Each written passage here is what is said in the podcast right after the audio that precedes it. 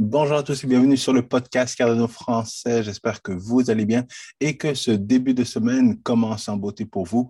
J'ai pris une petite semaine de congé la semaine dernière. Il n'y avait pas grand-chose qui se passait au niveau des cryptos, mais beaucoup de choses au niveau de Cardano. C'est pour ça que je ne voulais pas attendre une semaine de plus avant de vous donner quelques nouvelles, surtout qu'on a eu la revue mensuelle de IOHK euh, vendredi dernier. Et donc, je vais passer très rapidement en revue l'information la plus importante que j'ai vue dans cette revue mensuelle il y a un petit peu de conspiracy theory euh, que je vais vous apporter et que je vais vous amener. Mais le sujet principal, évidemment, de la vidéo va être le fait que de plus en plus de personnalités en crypto, de YouTubers en, tant que tels, commencent à être plus ouverts au niveau de Cardano, commencent à être des supporters et comment justement à répondre aux critiques de, euh, contre le projet Cardano dans leurs vidéos. Et ça, je pense que c'est très important parce que ça démontre justement un, un changement au niveau de Cardano une plus grosse adoption, sachant que c'est eux qui vont être finalement les porte-voix du projet Cardano, alors que nous le sommes depuis euh, bien longtemps. Mais le fait que justement il y ait ce, changement en termes de sentiment, en termes d'ouverture, en termes de support par rapport au projet Cardano est très encourageant, surtout en cette période de bear market. Et évidemment, pendant cette période de bear market, eh bien, je me suis acheté plusieurs euh, accessoires ou plusieurs vêtements de Cardano. On va passer à travers le bear market ensemble. Et donc, si c'est intéressant, je pourrais justement ouvrir un magasin en ligne où vous pourrez justement aller vous procurer des vêtements pour passer à travers le bear market en style. Alors, si vous êtes toujours content de mes vidéos, n'oubliez pas de smasher bien fort le bouton like, abonnez-vous à la chaîne YouTube, partagez l'épisode avec le plus de monde possible. Et comme vous le voyez, aujourd'hui, le marché est un petit peu dans le vert. On remonte un petit peu, mais on reste pas mal stable. On remonte, oui, en tant que tel, parce que euh, Bitcoin a pris 4% Ethereum 5% On reste dans le vert, mais en tant que tel, on est pas mal dans le même range de prix. Et au niveau justement du sentiment, on remonte un petit peu, mais on est encore dans l'extrême frayeur, sachant qu'il peut y avoir toujours des mouvements vers le bas parce que nous sommes toujours dans cette, euh, dans cette position de faiblesse euh, et toujours en attente de l'inflation, des chiffres de l'inflation et de, du taux directeur aux États-Unis. Donc, de ce côté-là, euh, on peut dire que c'est toujours un bon moment pour acheter, mais il faut acheter évidemment avec beaucoup de précautions. Au niveau du graphique de Bitcoin, pas grand-chose de nouveau. On est toujours dans cette pente descendante. On est vraiment au plus bas, au plus bas qu'on peut qu'on peut être, mais avant qu'on aille retoucher et retester dans le fond euh, la, diagonale de résistance, je pense qu'on a encore pas mal de temps à passer dans les plus bas niveaux, surtout, surtout si on nous annonce, encore une fois, des chiffres d'inflation euh, qui sont toujours aux alentours des 8% et également un taux d'intérêt probablement pas qui va, qui va augmenter. Ben oui, qui peut probablement augmenter et qui risque encore une fois de faire peur aux différents investisseurs et retoucher également, aller voir les plus bas. On parle de Bitcoin à 10 000 dollars. C'est un petit peu difficile à croire, mais on ne sait jamais. De toute façon, moi, je vais commencer à redessiner mes lignes euh, pour vous montrer mes différentes positions d'achat dans le futur. Au niveau de Cardano, la chanson est un petit peu différente parce qu'à ce niveau-là, vous le voyez, on est en train de rechallenger cette, cette diagonale de résistance. Et là, on voit qu'on a touché une fois la diagonale, deux fois où on a été rejeté, et la troisième sera probablement la bonne. Donc, la troisième, justement, avec la sortie euh, de, la mise à jour de Vasil, qui va nous permettre justement de breaker out, mais après ça, probablement de revenir tester justement cette diagonale que je dois continuer dans le fond. Et donc, c'est sûr qu'on va monter, on va, il va y avoir une vente de la nouvelle. Après ça, il va y avoir un retest de, euh, de cette diagonale. Est-ce qu'elle va se transformer en support? On va le voir. Et après ça, ben, il va falloir euh, attendre un petit peu, attendre que l'été se termine, que l'automne arrive pour avoir justement l'annonce de est-ce qu'il va y avoir un autre sommet euh, à l'automne? Et est-ce que justement la prochaine mise à jour va être une mise à jour qui va amener beaucoup plus d'engouement, beaucoup plus de, de, projets qui vont sortir avec certaines mises à jour? Mais j'ai ma théorie là-dessus et je vais vous en parler justement à la fin de la vidéo. Alors, le sujet principal de la vidéo était justement euh, le fait que beaucoup de personnes, beaucoup de YouTubeurs commencent justement à prendre beaucoup plus euh, au sérieux le projet Cardano et à ouvertement défendre le projet et justement euh, en, invitant notamment Charles Skinson. Donc, on voit qu'à Consensus, euh, Charles Skinson a été évidemment invité. C'est sûr que Cardano est dans le top 10 des crypto-monnaies, dans le top 20 des crypto-monnaies depuis 2017. Et c'est pas mal l'une des quatre ou même cinq, je dirais, crypto-monnaies qui, depuis sa création, est restée justement constamment dans le top 10 ou dans le top 20. Donc, c'est très encourageant. Et de plus en plus de gens commencent à comprendre ça. Donc, on voit beaucoup de support au niveau de Cardano et notamment Charles Skinson n'est pas juste friand des YouTubeurs, mais également du Sénat américain parce que justement, il a été invité pour justement débattre des, différentes, euh, des différents contextes de l'écosystème des cryptos et comment ça peut être régulé. Alors, ce qui est intéressant, c'est que justement, il a été invité avec justement une personne du CFTC, il me semble, et un autre avocat, euh, un autre avocat qui donne également des cours à l'université pour justement essayer d'aiguiller ces régulateurs, ces personnes euh, qui sont au niveau politique, à savoir comment encadrer justement l'industrie de la blockchain. Et sa réponse était vraiment très intéressante et très importante. C'est que vous ne voulez pas réguler les cryptos toutes de la même manière parce que Bitcoin est un actif qui est différent de Cardano, qui est différent d'Ethereum, qui est différent de Binance. Donc, ça ne sert à rien de dire on va faire des règles pour ce qui ressemble à Bitcoin, des règles pour ce qui ressemble à justement euh, à Binance et ainsi de suite parce que ce sont différents, différentes structures. Et il a donné l'exemple justement de lorsque tu fais pousser des carottes dans ton jardin, ben, personne ne, te, tu ne vas chercher la permission de personne pour justement faire pousser des carottes dans ton jardin. Mais quand tu coupes les carottes et que tu veux les vendre à quelqu'un d'autre, eh bien, c'est là que tu dois justement euh, payer des taxes ou payer des impôts ou payer ainsi de suite parce que ça devient un marché régulé par rapport à ce que tu veux faire par rapport à ça. Donc, c'est pour ça qu'il a expliqué de manière très intelligente le fait qu'il faut réguler les cryptos par rapport à ce qu'on veut faire de ces différentes cryptos-là. Est-ce qu'on veut les utiliser comme un medium of exchange? Est-ce qu'on veut les utiliser comme euh, justement un actif qui va donner des dividendes? Est-ce qu'on veut les utiliser dans un écosystème? Euh, donc, il doit y avoir des règles. Le gouvernement américain et les différents gouvernements doivent penser à ces différents cas d'utilisation et décider comment ils veulent réguler, dans le fond, ces différentes crypto-monnaies. Et ça a été très intéressant et je pense que c'est ça qui amène justement de plus en plus de personnes à se dire, OK, Cardano n'est pas juste en compétition contre Bitcoin ou contre Ethereum et tout ça. Cardano est en train de dialoguer, est en train de d'éduquer justement les différents, euh, les différents joueurs dans le marché que ce soit au niveau légal, que ce soit au niveau euh, technologique, que ce soit au niveau euh, de, des consommateurs. Il y a beaucoup d'informations qu'ils sont en train, que IOG est en train de donner via Charles Hoskinson, bien entendu, pour nous éduquer sur le futur, cette troisième génération blockchain qui est en train de se développer actuellement.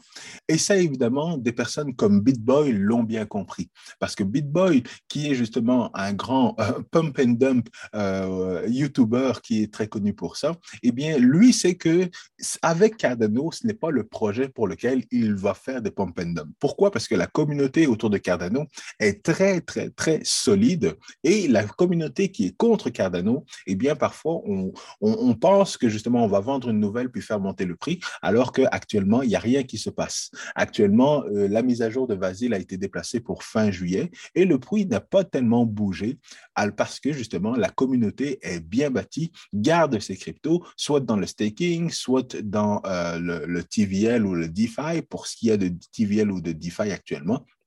Donc, il n'y a pas beaucoup de jeux au niveau du prix de Cardano qu'on peut faire. Mais il va poser des questions beaucoup plus intelligentes. Il va poser des questions notamment sur euh, la mise à jour de, de Vasil, savoir ben, pourquoi cette mise à jour-là est une mise à jour importante alors que justement euh, a été mis en, en production à l'automne dernier. Il va poser des questions sur justement pourquoi l'énergie et le stockage de la blockchain sont deux éléments qui sont importants et qu'il faut prendre en considération maintenant. Donc, différents éléments comme ça, des questions très, très intelligentes qui vont permettre de l'éduquer et de savoir que Cardano n'est pas un projet sur lequel je veux faire des gains rapidement, mais un projet sur lequel je veux faire des gains à long terme. Et il le dit ouvertement, il achète ses ADA pour les garder et non pas justement pour les revendre après avoir fait 5 ou 10% de gains comme euh, un autre Ponzi token. Le Wolf of All Street est également un YouTuber qui a commencé l'entrevue en s'excusant, s'excusant ouvertement auprès de Charles Hoskinson de ne pas avoir interrompu l'un de ses anciens euh, invités qui a commencé justement à critiquer le projet Cardano, alors que euh, le YouTuber est un fervent partisan du projet Cardano depuis 2017. Alors, c'est là qu'on voit encore une fois tout ce changement-là et pourquoi justement il invite Charles Skinson, parce qu'avec Charles Skinson, il est en mesure de parler du tribalisme euh, et de la compétition qu'il y a actuellement en crypto et expliquer cette différence entre le marché des cryptos et le marché traditionnel. Pourquoi? Parce qu'encore une fois, il y a beaucoup de critiques qui se font euh, dans l'industrie de la blockchain, mais dans le marché euh, commercial de euh, Apple, Samsung et les autres compagnies technologiques, eh bien, il n'y a pas ce genre de compétition-là qui est ouverte et qui est accessible à tout le monde. Jamais le CEO de Apple va parler du CEO de, Samsung en disant que c'est un scammer ou que c'est quelqu'un qui fait des produits pourris et ainsi de suite. Mais alors, alors que c'est comme une mesure dans l'univers de la crypto. Et donc, il est en mesure justement de parler de tous ces sujets-là, de la décentralisation. Il va parler justement de l'avantage de travailler dans un bear market parce que dans le bear market, eh bien, les gens sont beaucoup moins hostiles et beaucoup plus prêts à travailler ensemble. Et ça, c'est très important pourquoi? Parce que notamment dans l'écosystème de Cardano, c'est ce qu'on voit actuellement et c'est ce que j'ai retenu le plus du, de la dernière revue mensuelle euh, du mois de juin au niveau de IOHK. Alors, IOHK a, présenté, a fait un retour évidemment sur Consensus, tout ce qui s'est passé, sur les Wallet, sur, euh, sur les sidechains, mais le plus important que j'ai vu, c'est lorsqu'ils ont justement donné de l'information sur la prochaine mise à jour de Vasil. Et vous le savez, j'ai été très critique par rapport à cette dernière mise à jour, à savoir que je ne comprenais pas pourquoi IOHK avait été de l'avant avec Alonso euh, à l'automne dernier, sachant que la philosophie pour développer des contrats intelligents sur Cardano était à l'opposé, à 180% à l'opposé de ce qui se faisait dans toutes les autres crypto-monnaies. Ma théorie, c'est que c'était quelque chose de prévu. Et soit IOHK est une compagnie complètement folle, ou alors Charles Skinson est un génie qui avait vu les choses venir. Suivez-moi un petit peu. Il commence par mettre en ligne euh, les contrats intelligents qui sont faits de façon bizarre. Donc, des contrats intelligents qui ne sont pas stockés sur la blockchain, mais qui, sont, qui doivent être envoyés dans chacune des transactions. On n'est pas capable de faire référence à des, à, des transactions qui ont été faites dans le passé. Il faut mettre toute l'information justement dans la même transaction, ce qui est très difficile, encore une fois, pour pouvoir gérer euh, des exchanges décentralisés, sachant que si je veux acheter euh, un token, ben, je veux l'acheter à tel prix, mais ce prix-là, tout doit se se passer dans la transaction et non pas avec une logique de savoir ça a été stocké sur la blockchain bien avant ça. Donc, cette manière de créer, de développer ces contrats intelligents était, selon moi, vraiment folle. Et là, on va avoir la mise à jour de Vasil qui, est déjà actuellement sur euh, le, testnet, exactement. Donc là, les gens peuvent tester justement les différentes mises à jour et lorsqu'on leur demandait euh, quels étaient justement les avantages ou ce qu'ils attendaient le plus de, cette, des fonctionnalités de cette mise à jour-là, ils parlaient évidemment de faire des références aux différents contrats intelligents directement sur la blockchain, de faire référence à des transactions qui ont déjà été faites et des choses comme ça. Donc, des choses qui sont évidentes ce dont je parlais il y a quelques semaines. Mais ce que j'ai compris, c'est que de plus, plus en plus de ces projets-là travaillaient en synergie ils travaillaient beaucoup plus ensemble parce qu'ils avaient maintenant la, bonne manière, les bons outils pour développer des contrats intelligents. Ils avaient déjà été assez quand même, euh, ils étaient quand même déjà assez avancés au niveau de leur projet, mais là, ils ont commencé à travailler beaucoup plus ensemble pour justement euh, essayer de trouver des standards pour développer des contrats intelligents qui sont auditables et qui sont certifiés sécuritaires. Et c'est ce qui s'est passé justement en Espagne lorsque plusieurs projets se sont rencontrés pour justement travailler ensemble et établir des standards en termes de développement de contrats intelligents sur la blockchain Cardano. Donc, c'était une première manière justement de pouvoir faire travailler les différents projets ensemble et de collaborer pour que une fois que justement la mise à jour de Vasile soit en ligne, eh bien, ces différents projets aient déjà une belle collaboration, travaillent, délivrent justement différents projets qui sont déjà prêts pour le marché et pas en compétition nécessairement, parce qu'on ne bâtit rien nécessairement en compétition, mais il doit y avoir un petit peu des deux, un petit peu de compétition et un petit peu de collaboration pour faire justement faire que l'écosystème euh, DeFi sur Cardano soit un écosystème sécuritaire de un, mais également très compétitif et également qui ramène évidemment beaucoup d'argent. Donc, c'est ça que je trouvais important et que je me pose la question à savoir, est-ce que c'était l'objectif recherché? Est-ce que justement, en mettant un jour, en mettant en ligne une première version qui n'était pas une version finale, ça permettait aux gens justement de commencer à travailler sur cette version-là. Ça commençait, les gens aussi, euh, je suis certain que plusieurs projets étaient frustrés de cette version-là parce que, comme je vous l'expliquais, avoir une version qui est plus à jour demande justement de repartir en audit, de repartir en certification pour s'assurer que les contrats intelligents qui, ont été codés avant ben, soient toujours de bons contrats intelligents avec la nouvelle version et justement s'assurer que tout ce qui existait dans le passé soit encore compatible avec ce qui va être livré dans les prochains mois. Donc, c'est sûr qu'il y, a eu une frustration au niveau des différents projets et je me demande si cette frustration-là n'a pas fait en sorte de collaborer beaucoup plus, sachant ce qui allait arriver justement dans le futur pour le projet Cardano. Et donc là, on voit le résultat de tous ces différents projets-là. Et c'est une théorie que j'ai discutée justement avec certains fondateurs, avec certains projets qui m'ont ramené cet élément-là et que j'ai souligné également de dire il n'y a jamais eu autant de collaboration au niveau de Cardano dans le passé, mais on a connu cette collaboration-là notamment avec Shelly où là, les différents stakeholders opérateurs ont beaucoup travaillé ensemble pour pouvoir stabiliser l'écosystème, pour pouvoir stabiliser justement les différents stakeholders et donc là, on voit cette nouvelle collaboration et on sait que justement la collaboration que les stakeholder opérateurs ont eue, euh, même dans cet environnement-là où justement chaque stakeholder opérateur était en compétition chacun, mais ils voulaient travailler ensemble pour stabiliser justement l'environnement et s'assurer que tout le monde allait gagner. C'est la même chose qu'on remarque évidemment avec Gogen, c'est que les différents projets sont probablement en compétition, mais ils veulent travailler ensemble pour stabiliser justement l'écosystème DeFi, le faire grossir pour que après ça, chacun puisse en profiter et chacun puisse justement récolter les fruits du travail de tout le monde avec un élément compétitif là-dedans.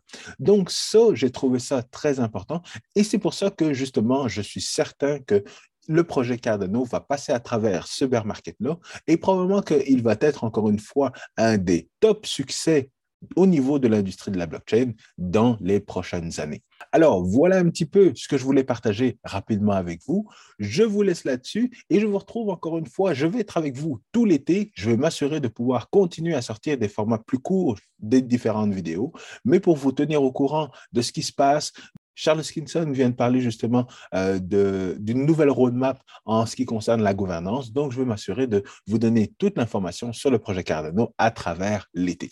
Alors, je termine là-dessus. Merci à vous de m'avoir écouté. Je vous retrouve la semaine prochaine avec plus d'informations. À très bientôt. Peace.